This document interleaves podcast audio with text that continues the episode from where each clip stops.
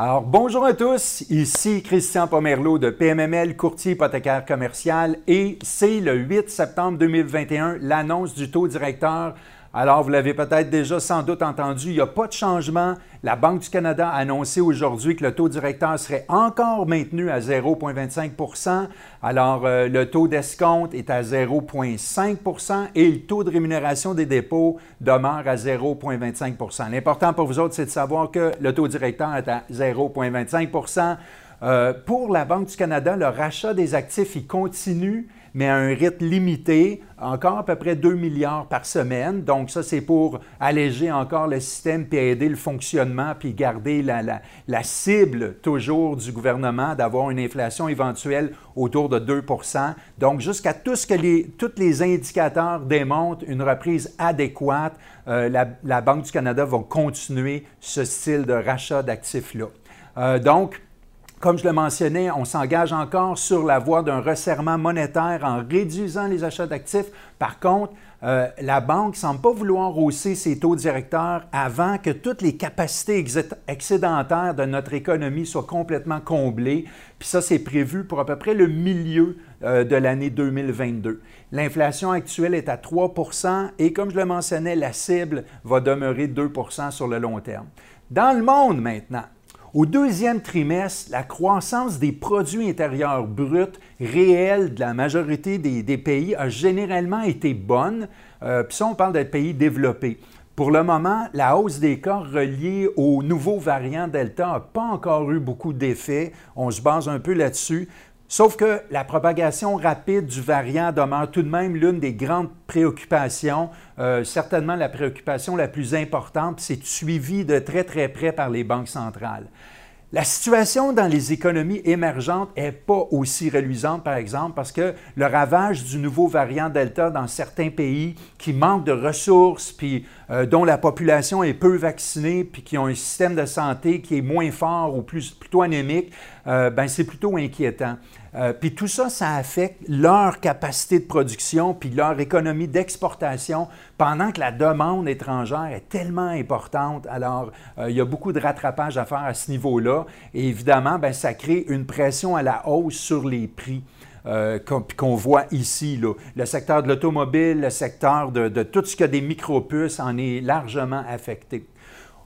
Chez nos voisins, les Americans, euh, la croissance économique s'est située un peu sous les attentes dans le, dernier trimestre. Euh, les ventes au détail ont été plutôt décevantes, puis la confiance des ménages n'est pas encore solide, probablement à cause de la hausse des cas reliés au variant Delta. Ça devrait se résorber probablement dans les prochains mois. Les bonnes nouvelles sont que le marché du travail semble reprendre la force, puis le potentiel de croissance est bon grâce à l'épargne accumulée des ménages qui demeure vraiment important.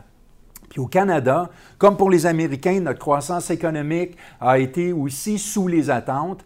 Heureusement, pour l'instant, malgré le développement d'une fameuse quatrième vague de COVID, il n'y a aucune mesure sanitaire restrictive qui est vraiment prévue. Ça, ça fait du bien. Ça va évidemment favoriser un rebond de la croissance au troisième trimestre. L'économie au Québec s'est beaucoup améliorée depuis le printemps. On a la réouverture des restaurants, des bars, ça a entraîné une hausse de l'emploi, ça fait du bien. Les Canadiens, les Québécois ont aussi renoué avec le voyage, puis qui est bien ressenti au niveau des compagnies aériennes, puis euh, de l'hébergement touristique. Fait que ça, c'est un gros plus.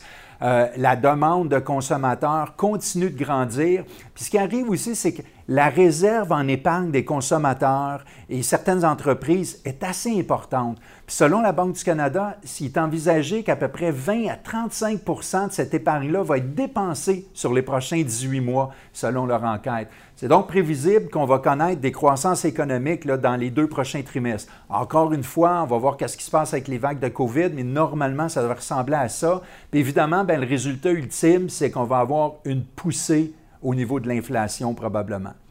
L'immobilier. Au deuxième trimestre, le nombre de transactions dans le marché immobilier résidentiel a baissé. Mais il y a un grand coupable à ça, c'est qu'il y a carrément une insuffisance au niveau de l'offre. Puis ça, bien, ça a tout un effet.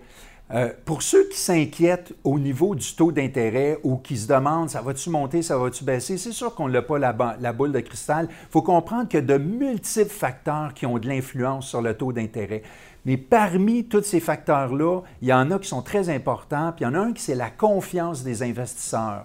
Ce qu'il faut comprendre, c'est que euh, la confiance des investisseurs va avec un peu ce qui, est perçu dans le marché, puis ce qui est perçu au niveau de économiquement par rapport à, bon, là, en ce moment, on vit le COVID. Et qu'est-ce qui arrive? C'est que les investisseurs ou les grands investisseurs vont déplacer leurs actifs soit dans des valeurs refuges comme les obligations un peu plus sécures, ces temps-ci, les obligations américaines, ou vers des marchés économiques qui sont plus actifs comme les actions quand la confiance est là. Et présentement, bien, la confiance est relativement, euh, je dirais plutôt faible, puis les investisseurs se sont tournés vers des valeurs plus sûres, euh, comme les obligations, puis ça, bien, ça maintient les taux plutôt stables. On a même vu même un peu une baisse au niveau des taux. Ça, c'est parce que les gens vont se réfugier un peu plus dans les obligations. Euh, ce qu'il faut comprendre, par exemple, c'est que ça pourrait changer très rapidement. Si un rebond de la confiance, ça peut engendrer, euh, qui peut, en fait, le rebond de la confiance pourrait être engendré par le fait que la quatrième vague va être perçu comme faible ou va avoir beaucoup moins d'impact que prévu. Alors, ce qui arrive, c'est que le système financier va être stimulé, les dépenses vont augmenter, puis évidemment, bien, ça va créer une pression sur l'inflation, ça va créer une pression sur les taux. Les gens vont sortir un peu plus des obligations, ils vont s'en aller plus vers les actions, donc les obligations, pour devenir attirantes, vont devoir commencer à monter aussi, et évidemment, bon, on va subir le contre-coup par euh, l'idée des taux qui pourraient augmenter. Malgré ça, la Banque du Canada ne prévoit pas augmenter son taux directeur avant le milieu de l'année 2022. Ça ne veut pas dire que parce qu'il n'y a pas de hausse du taux directeur, euh, qu'il pas un déplacement d'actifs, comme je le mentionnais tout à l'heure, qui pourrait entraîner aussi une certaine hausse au niveau des taux. Alors, c'est à voir, restez à l'affût. Le marché immobilier reste encore une superbe euh, place pour euh, faire de l'investissement. Il faut faire des bonnes recherches, il faut utiliser les bons experts et puis, ben, amusez-vous là-dedans. Alors, jusqu'à la prochaine capsule, je vous dis bonne journée et bon succès. Ici Christian Pomerleau, courtier hypothécaire commercial. Au revoir.